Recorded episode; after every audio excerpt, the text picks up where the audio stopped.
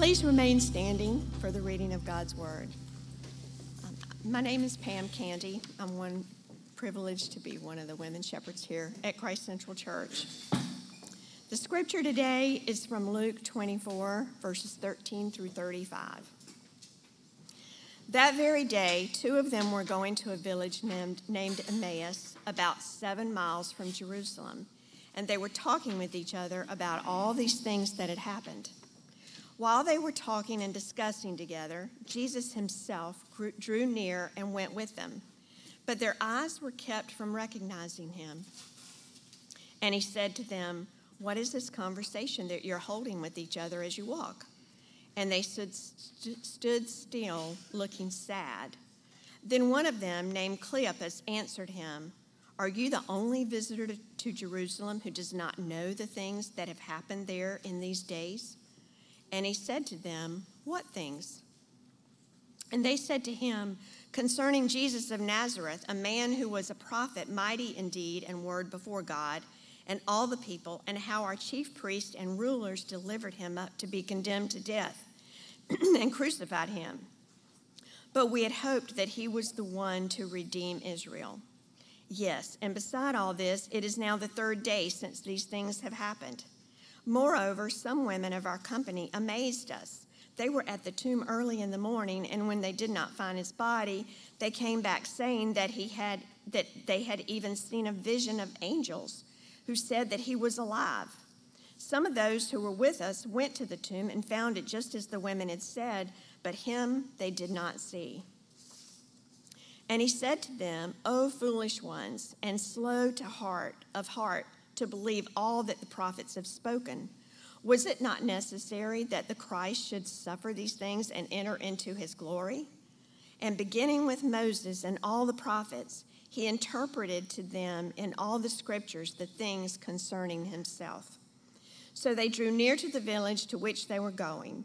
He acted as if he were going farther, but they urged him strongly, saying, Stay with us, for it is toward evening, and the day is now far spent.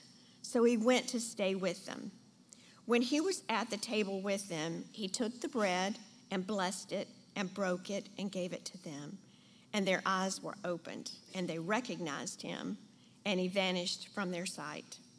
They said to each other, Did not our hearts burn within us while he talked to us on the road, while he opened to us the scriptures? And they rose that same hour and returned to Jerusalem and they found the eleven and those who were with them gathered together, saying, The Lord has risen indeed and has appeared to Simon. Then they told what had happened on the road and how he was known to them in the breaking of the bread. This is the word of the Lord. Uh, Four year olds are dismissed. I don't know if you get that, uh, but the rest of our children can stay here in the worship service. But there's still a class for the four year olds, uh, so you can go on to the back. And um, hopefully, if um, all the children who are here, if you didn't get uh, the coloring pages and the, a way to follow along in the worship service, you can ask a grown up, or if they trust you to go out to the hallway and get one for yourself, then you can go ahead and do that. Um, that, that the handsome fellow who is just up here leading us in worship, um, Brad Snyder, and uh, his wife, um, Rebecca, are first time grandparents.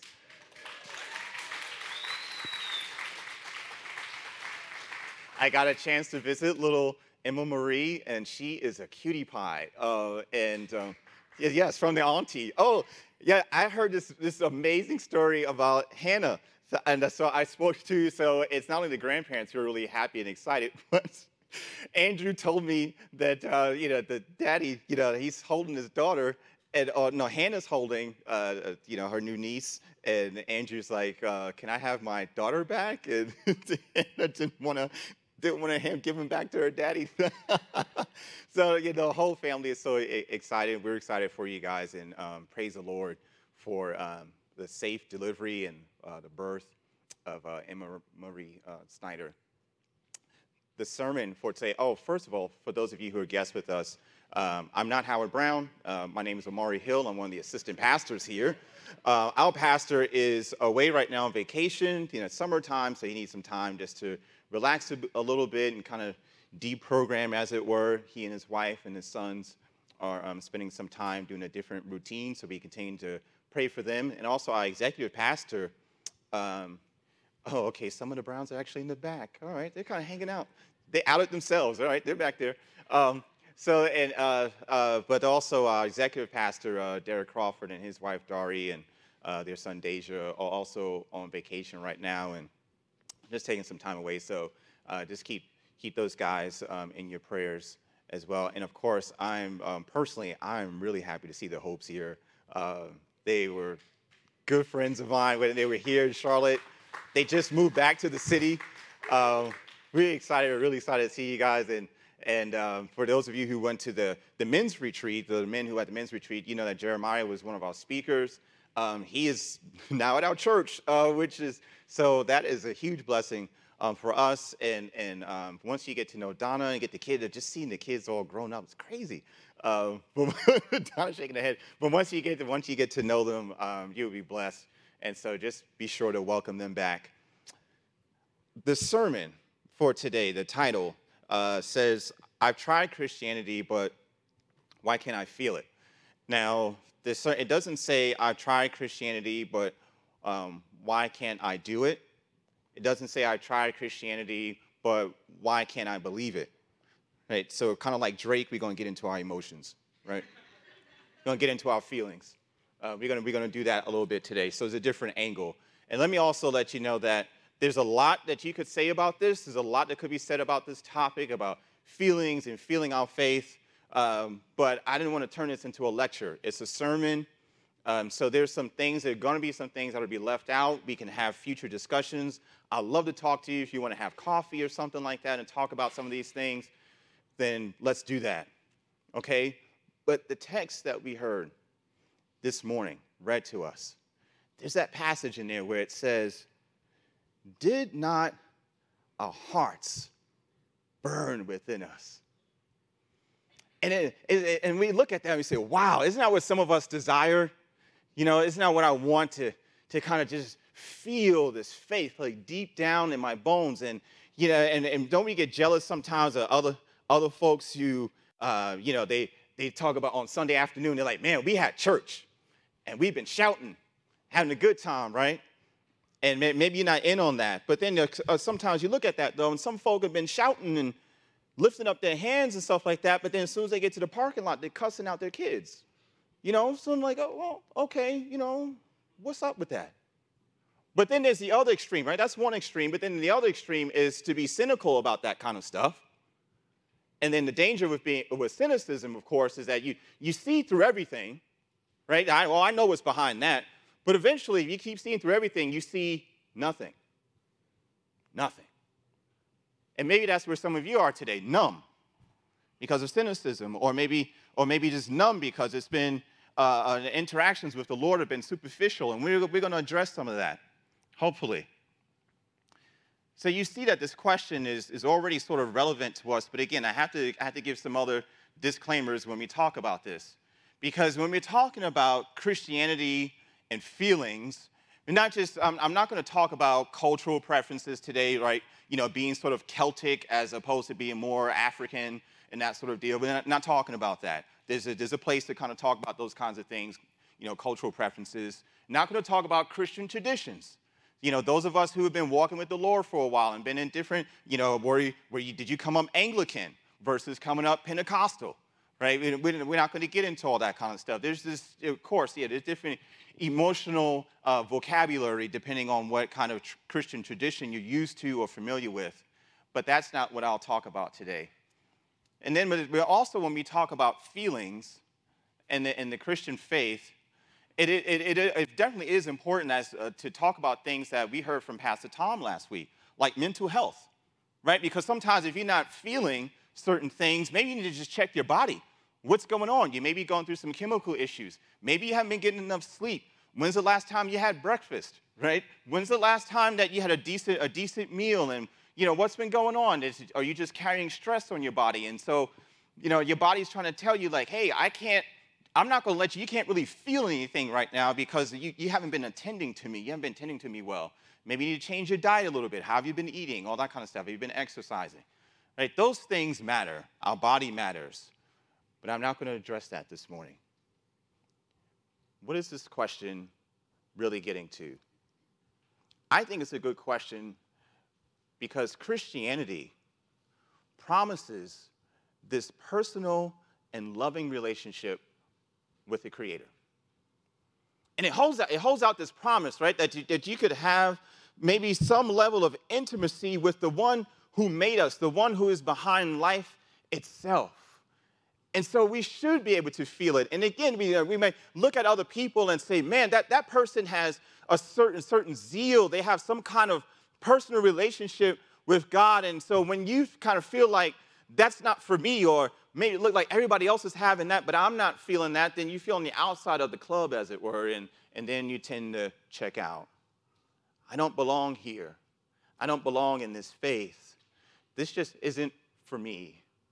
Because everyone else is feeling some kind of personal connection with his creator, like feeling sadness or feeling God's pleasure or sensing his nearness, sensing his goodness. Even truth is kind of emotional to, to, the, to the folks who have some kind of relationship with the Creator. Why don't we have that? What is it that we really want to feel? Don't we want to feel God? But the problem is that He's immaterial. God is the spirit. We know this. We, even if we hadn't read the scriptures, we know that, you know, just inherently, right? God is not in front of us. He doesn't appear in physical manifestation. And the only time that there's been very few times that he's actually done that, what uh, theologians have called a theophany. Now, if you're familiar with the Hebrew scriptures, you know that he did that once with Jacob, right? And God appeared and, and wrestled with him. And that didn't turn out so well. Like Jacob had a limp afterwards, right? So, you know, God touched him in the socket. You know, man, I want to feel God. And, you know, but you, you might get crippled. But you know, but like, and then, then he, but he, he also of course, when we talk about Jesus, we know that God appeared in the flesh through Jesus Christ. Now, there were also other manifestations of the Lord in Scripture, but those manifestations also are not ones that make people feel cozy once they, once they encounter it. Like, think about Job.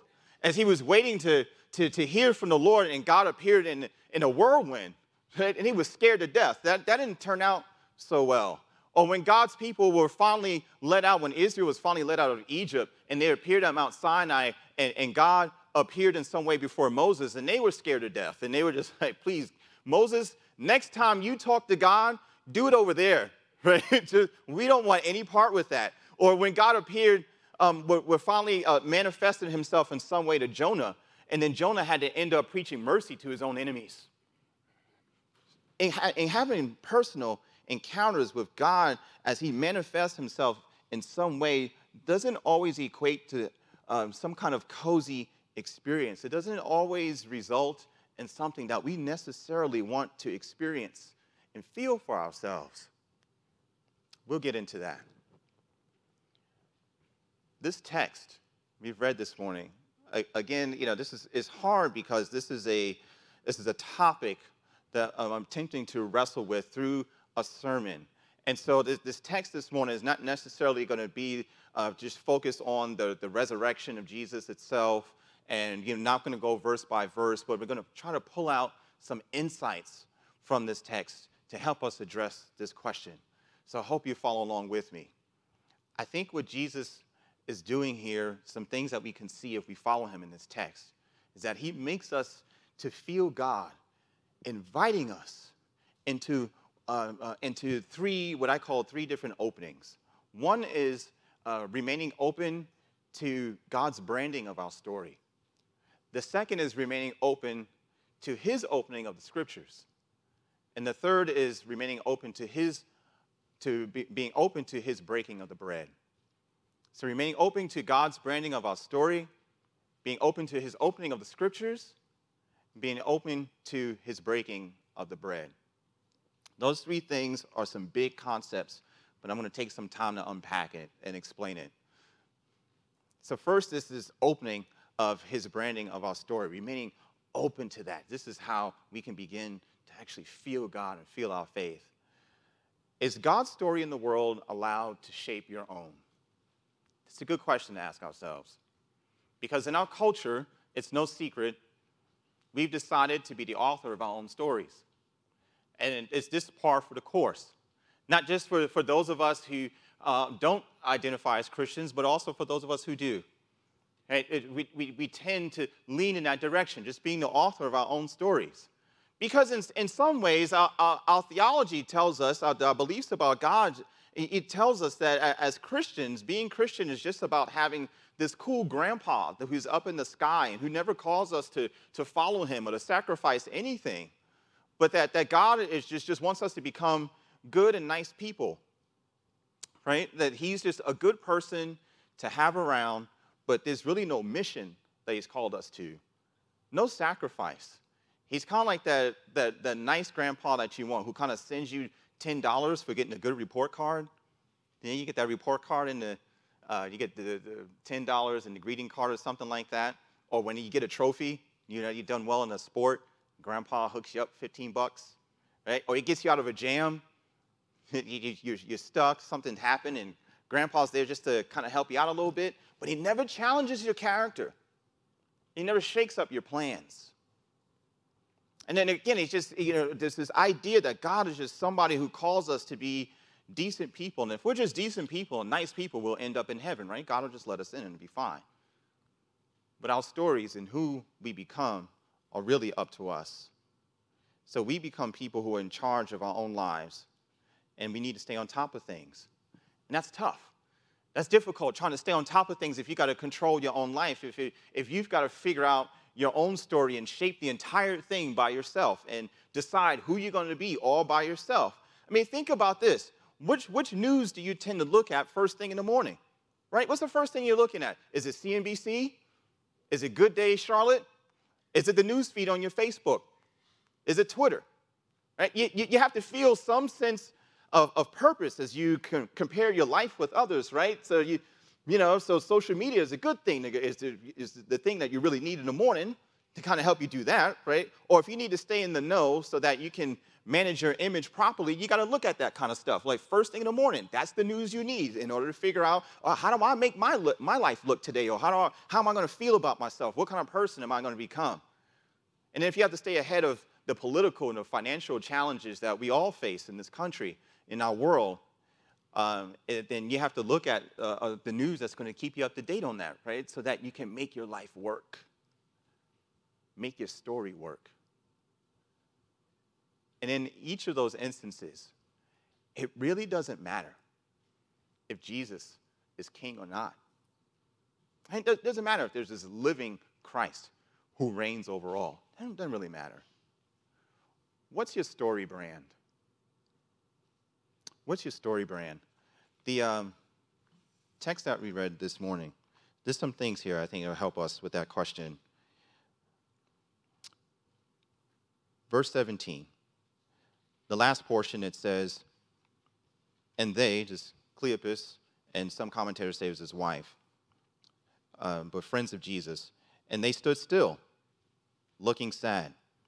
Then one of them, named Cleopas, answered him, answered Jesus, Are you the only visitor to Jerusalem who does not know the things that have happened there in these days? And he said to them, What things? And they said to him, Concerning Jesus of Nazareth, a man who was a prophet, mighty in deed and word before God and all the people, and how our chief priests and rulers delivered him up to be condemned to death and crucified him.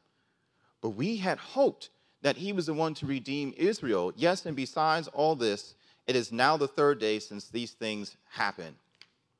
Do you see how, how, uh, how these, these friends of Jesus, the Cleopas and, and, and, and his friend, that it, it says that they had hoped that Jesus was the one to redeem Israel. God's story in the world actually mattered to them. What God was doing, their, their social and political and emotional and personal dreams were hinged on God's promise of a Messiah it made a difference in their outlook on their lives. But if we're self reliant and we don't really need God in our stories, then certainly we don't need Him uh, calling us to obedience. We don't need Him shaping who we are, how we live our lives, what we're going to do with our lives. And if we're self made, whatever God may or may not be up to is irrelevant. And we won't feel him. That's the point. If his story is irrelevant to us, we won't feel him. And invitations, the story brands matter, right? Today we give probably about, you know, some of us more than 50 hours a week to an employer for a good story, right? Why does this company exist? That's why I'm here. Who is this hospital serving? That's why I'm here. How is this school really making a difference? That's why I'm here.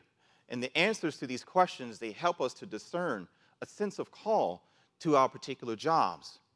But everything we, uh, we consume also seems to need a good story. So it's not just our jobs and the places where we work that we want to have good stories, but even the things that we consume, right? We, we want to know, we want to know about the farmer who supplies our coffee beans. Before I go in here and, and patronize this place, I want to know where, where is it? Is this locally sourced? Who did it come from? And you know, is this like a guy who's struggling, or is this a you know, is this a family farm versus a corporation? All that kind of stuff. We really want to know. Is it before we even purchase like just one cup of coffee? What's the story? Right? Story brands matter. And, and, and or uh, you know, some of us are used to buying bootleg movies. um, you know, and you know, hustle man comes into the barbershop or the salon and be, you know, we want to know like what where's this guy's story? Like just a little bit. You know, what, how's he struggled before we purchase uh, this uh, movie from him, right? Um, you know, what's going on? Story brands matter. And we give more value to goods and services depending on how compelling the story is. And a lot of you who do development, raise money for organizations and things like that, you know that, right? Vision matters, right? People give to vision, not to projects, all that kind of stuff. You hear all that kind of stuff all the time. Story brands also matter in our relationships.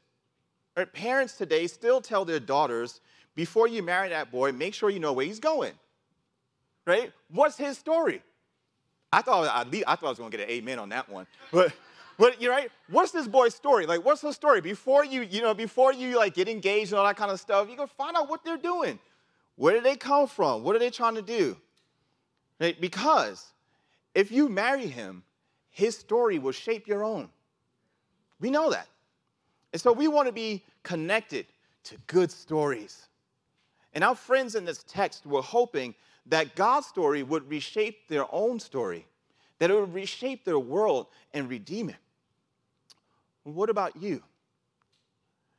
Or, as we're evaluating our Christianity, we have to ask ourselves who or what we hope will redeem our stories.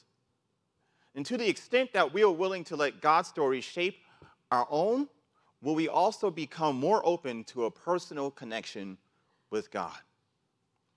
So we need to, we want to experience a deeper personal connection with our living Creator, then we need to remain open to His branding of our story.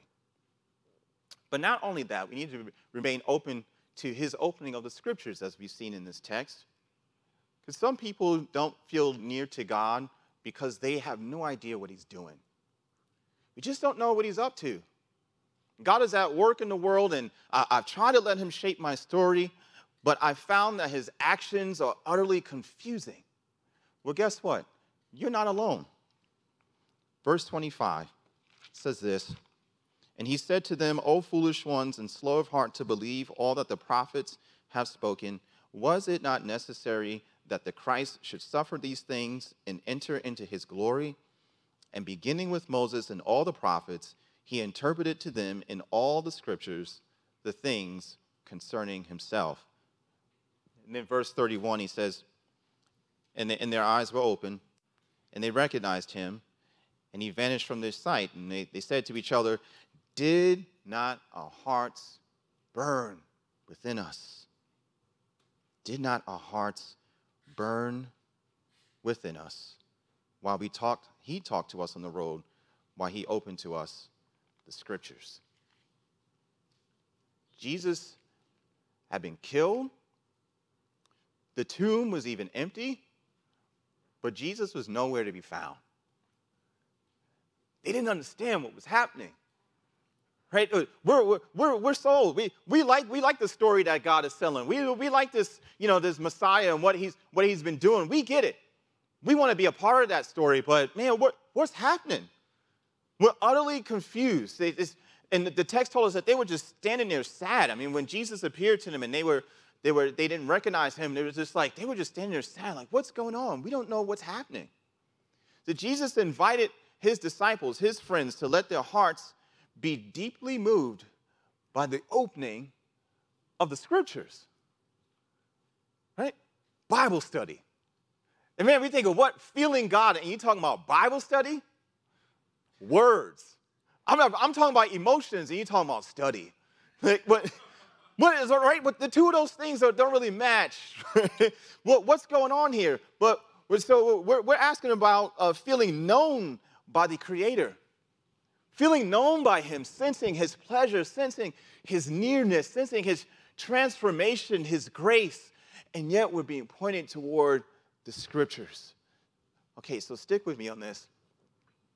Christ would have us remain open to the opening of the Bible and getting proper interpretations of how it all reveals Him.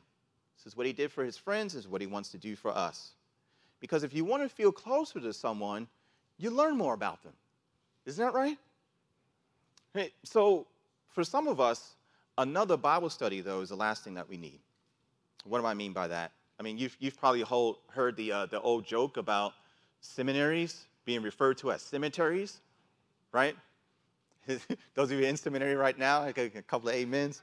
Uh, right? I mean, you know, usually, so usually how's it go? There's usually like this. You, there's a young woman or young man that you know who's, who's anxious about learning more about the faith and ready to prepare for leadership in the mission field in the city, in the suburbs, in the farms, farmlands, or wherever. And usually this this person is just on fire for the Lord, right? They've got that zeal. They seem to have some deep emotional connection to God. And you think as soon as they get in those books, that flame is going to get extinguished. and, and, and there's a, let's not, you know, let me, let me be straight about this. There is a real danger of that in seminary. There's a real danger of that, right? But it's not inevitable. But and that danger is not only in deep, formal theological education, but that danger can come to us in a lot of different places. So part of the reason why another Bible study may be the last thing that you need, especially if you're trying to explore uh, feeling the faith, is because if you're a, a Christian who's struggling, or someone who is not yet a Christian and has uh, been curious about Christianity, and you've been, you've been struggling with just feeling this faith, you know that there are just too many choices when it comes to Bible studies. Right? I mean, you got, you got all kinds of apps out there that you can download immediately for free. And you're just on that phone, just looking at all kinds of stuff. There's all kinds of different websites and television programs that you can watch. It's just all over the place. There's so much access to Bible studies that it's almost meaningless, right? There's so much that, that, that, that that's involved in our diet, our spiritual diet, that you can't even digest it. It's like gorging yourself at a buffet. There's so much available. You just, you just eat it, you gain weight, but there's very little nutrition, right? And, and so you know how this happens. We get our favorite teachers, uh, or maybe we bounce from one uh, a Bible conference to the other, or we bounce from one church to the other, you know, just trying to digest it all. And we've got all kinds of podcasts and things like that. And we're taking bunches of notes and we're, we're buying special ribbons. And maybe, like, you know, like uh, one of my favorite things is sometimes I like to get a, a, a nice moleskin or something like that. It's got a nice design on it and all that stuff. And so, you know, we spend a little extra money on that. Or you get some post-its and start putting it all over the place in your Bible right? Or maybe we get even more sophisticated than that. And we use something like some kind of nice note-taking app on your, on your phone, your mobile device, so you can always have quotes at hand that you can then post on social media real quick, right? Let people know, hey, I've been reading. I know the word. All with no death, right? And our study of the scriptures is more about potentially anxiety over building our own self image than it is about meditating on the richness of Jesus. And I, I, didn't even mention the whole Bible vitamins approach, right? Take two and call me in the morning, right? You know, like, so you just read two verses real quick and then go about your business. And I didn't even get into all that. I mean, we know that's not doing the thing. It's really doing anything. Unless, unless, here's the point unless we are studying the scriptures prayerfully.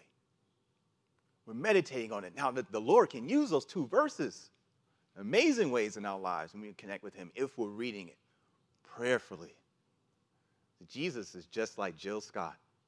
Right? He invites us to take a long walk, find a spot for us to spark conversation, verbal elation, stimulation. That's what Jesus wants, right? And, and, and isn't that how a relationship grows? Through conversation? You talk to each other, you listen. There's meditating, right? There's a difference between getting a Bible certificate and, and, and, or, or, or a bunch of notes in, in your scriptures or on your Bible app and savoring a God who was, wants to reveal himself to you. It's a big difference between the two. I mean, could you imagine what our friendships would look like if your buddy started disclosing some intimate things about herself and you said, oh, oh, hold on, hold on, just, just put that in the email and send it to me, right? Or, or what would our marriages look like if all of our deep and intimate conversations were happening by texting? Some of you are there right now. Some of your relationships look like that. So you know what I'm talking about. And we're doing the same thing with the Lord of heaven and earth. If our hearts were burned within us over the revealing of Jesus through his scriptures and revealing of God's promises for our broken lives, then we must remain prayerfully open to his opening of the scriptures, allowing Jesus to show us more of himself as we're reading it. But the last point, the third point is this third opening, if we're going to remain open to God so that we can actually have this potential of feeling of faith, then we need to remain open to his breaking of the bread. Like, like, like if we would feel the heavenly faith, to have actually have our heart and our desires affected by God, changed, then we have to consider this last opening. Look at verse 30 with me. And when he was at table with them, he took the bread and blessed it and broke it and gave it to them. And their eyes were opened and they recognized him, and he vanished from their sight. Verse 33 And they rose that same hour and returned to Jerusalem. And they found the eleven and those who were with them gathered together, saying, The Lord has risen indeed and has appeared to Simon. Then they told what had happened on the road and how he was known to them in the breaking of the bread. So, how, see how in this text we are invited to remain open to the Lord by breaking bread with Jesus. See, these disciples, these, these friends of the Lord, these confused and sad people had become enthralled by Jesus' teaching as he walked with them along the way, going from Jerusalem toward this town of Emmaus. And so they didn't want it to end. It was so good. And they didn't even know why it was so good. It was just good. And, and so they so they're, they're like, Jesus sort of like feigns like he's he's gonna keep going. And then they so they invite him in because they, they want to hear more. They were so that like you got you got to come and so and they want to make sure that he's taken care of for the night, which would have been a common thing to do, the decent thing to do in that culture, right? To practice that kind of hospitality. You don't just let a person just wander in the middle of the night and let them get robbed and all that kind of stuff, but you bring them in. But this, they want to do this with Jesus. And some commentators say that Jesus wasn't necessarily in, in, this, uh, uh, in this exchange, he wasn't necessarily uh, reinstituting the, the Lord's Supper. He wasn't necessarily having communion with them at that point. But he was doing something that reminded them of the Lord's Supper, especially when you hear Luke's account of it.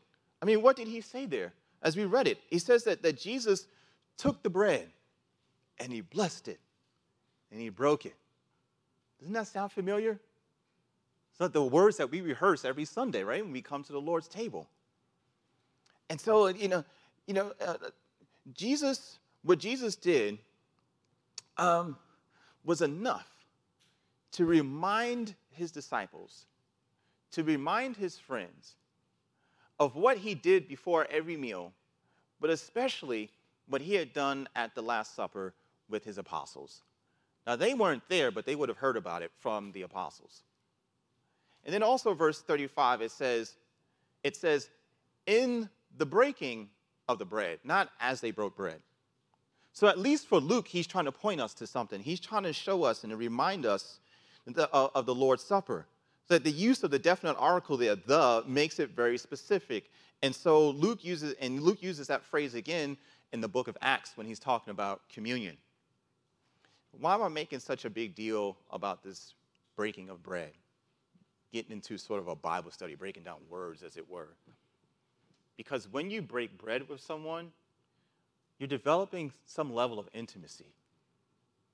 You're getting close to them. You're looking at them eye to eye, having a conversation. You're saying that you're willing to be associated with them. And when you sit down eye to eye, and eat with the Lord, the Son of God, you have to recognize that one of you doesn't belong there. One of you just doesn't belong.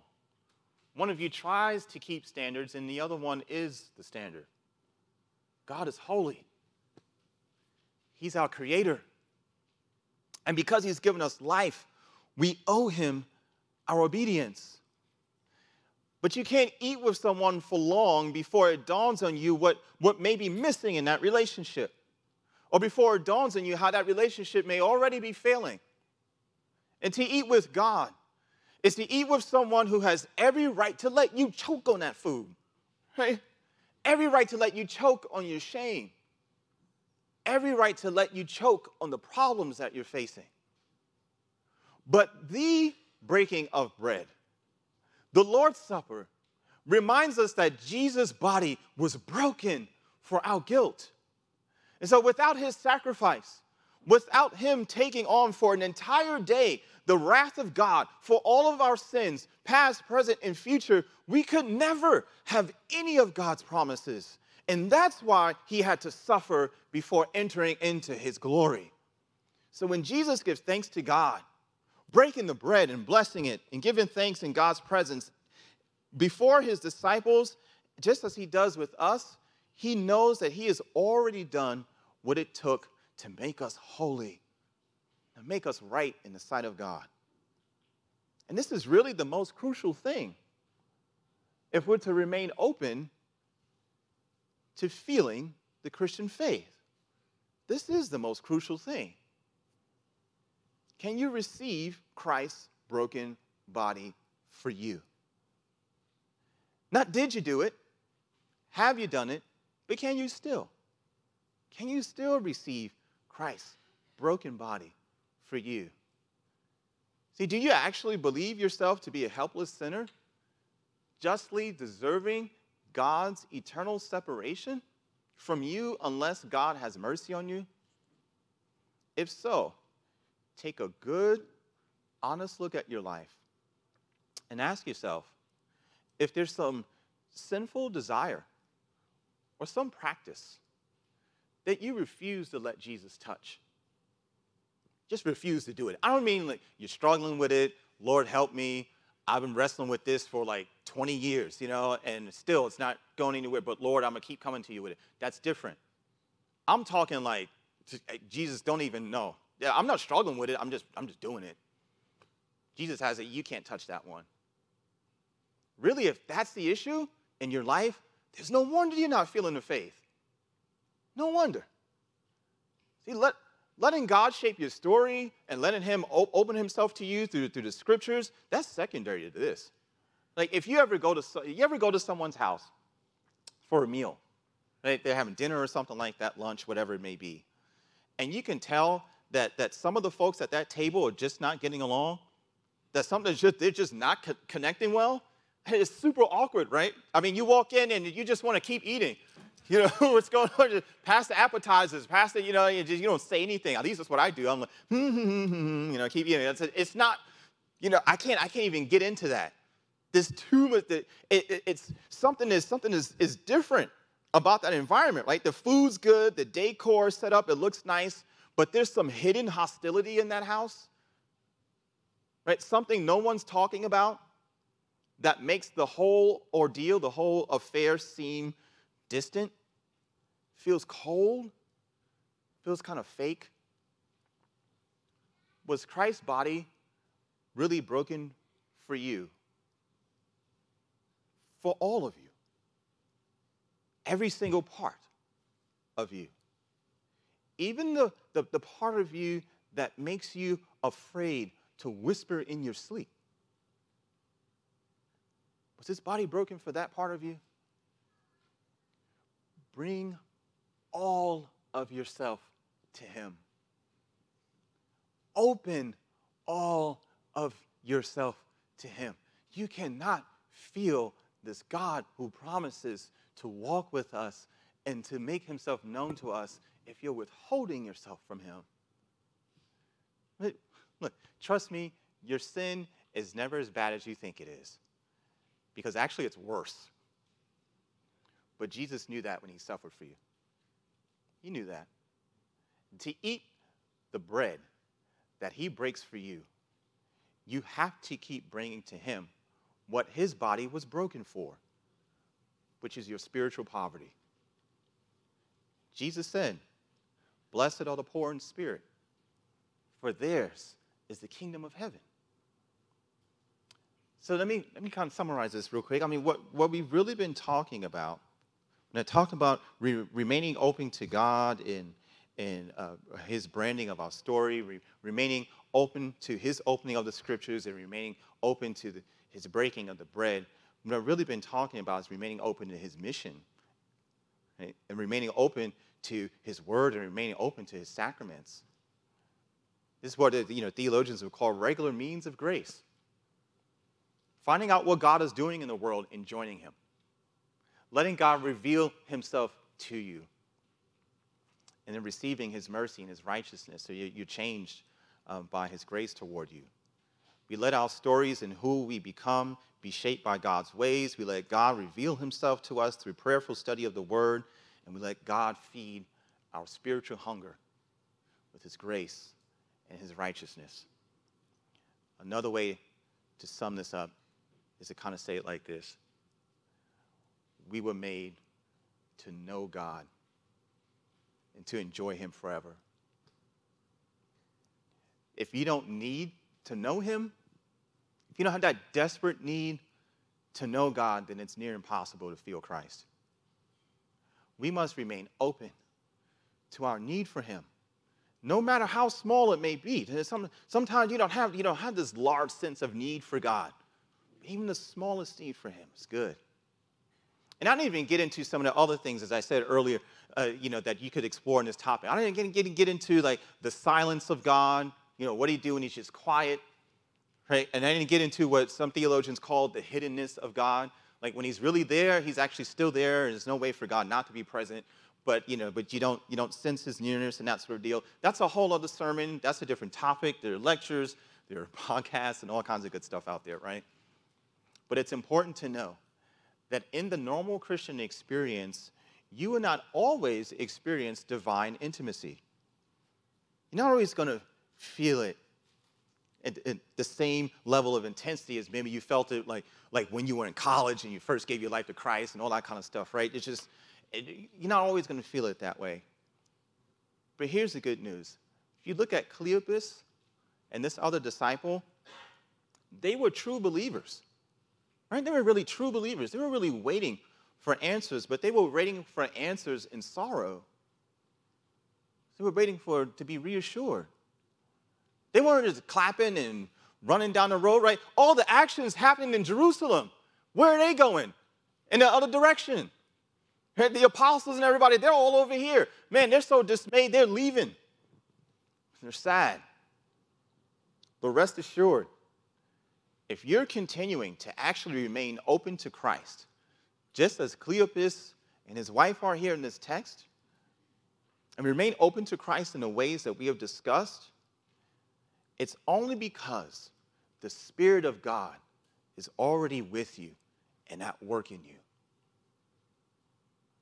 If you remain open, it's because the Spirit is already working at you, working within you. And if you would surrender to the Spirit, even in your sadness, if you would surrender to the Spirit, even in your doubts, your confusion, or in your waiting, Christ will come to you at the proper time and He will refresh your spirit as you remain in His story and as you're in His Word and as you're at His table.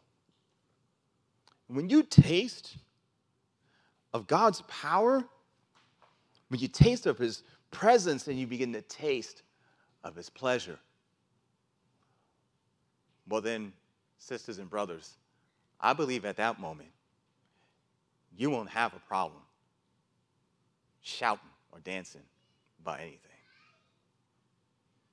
Let's pray.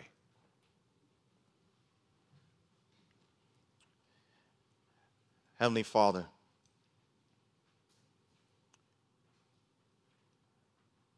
even for those of us who desire you, we struggle to feel a connection with you sometimes. You know that. And in your mercy, you're willing to come to us because you love us. You want to know us even more than we want to know you, which is amazing because we know that we are already fully known by you. But to be known by you fully, God, also includes being in a relationship with you. You desire us, and you desire us to have and to experience the best thing in this world, which is you. The community that you have within yourself, Father, Son, and Holy Spirit, we know that as you bring us closer to it, that you will begin to change us, that you will enliven us. Help us to submit our stories to your story.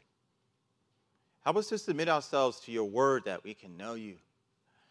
Help us to um, submit ourselves to your breaking of the bread so that we might be changed, so that we might be changed in deeper ways, transformed by your grace and by your love. We know, God, in the end, as you do these things with us, we will actually become more like Jesus. Thank you, God, that you promise to be with us even when our spirits feel dry or when we feel completely alive you have promised to never leave us or to forsake us. Help us to remain faithful. In Christ's name, amen.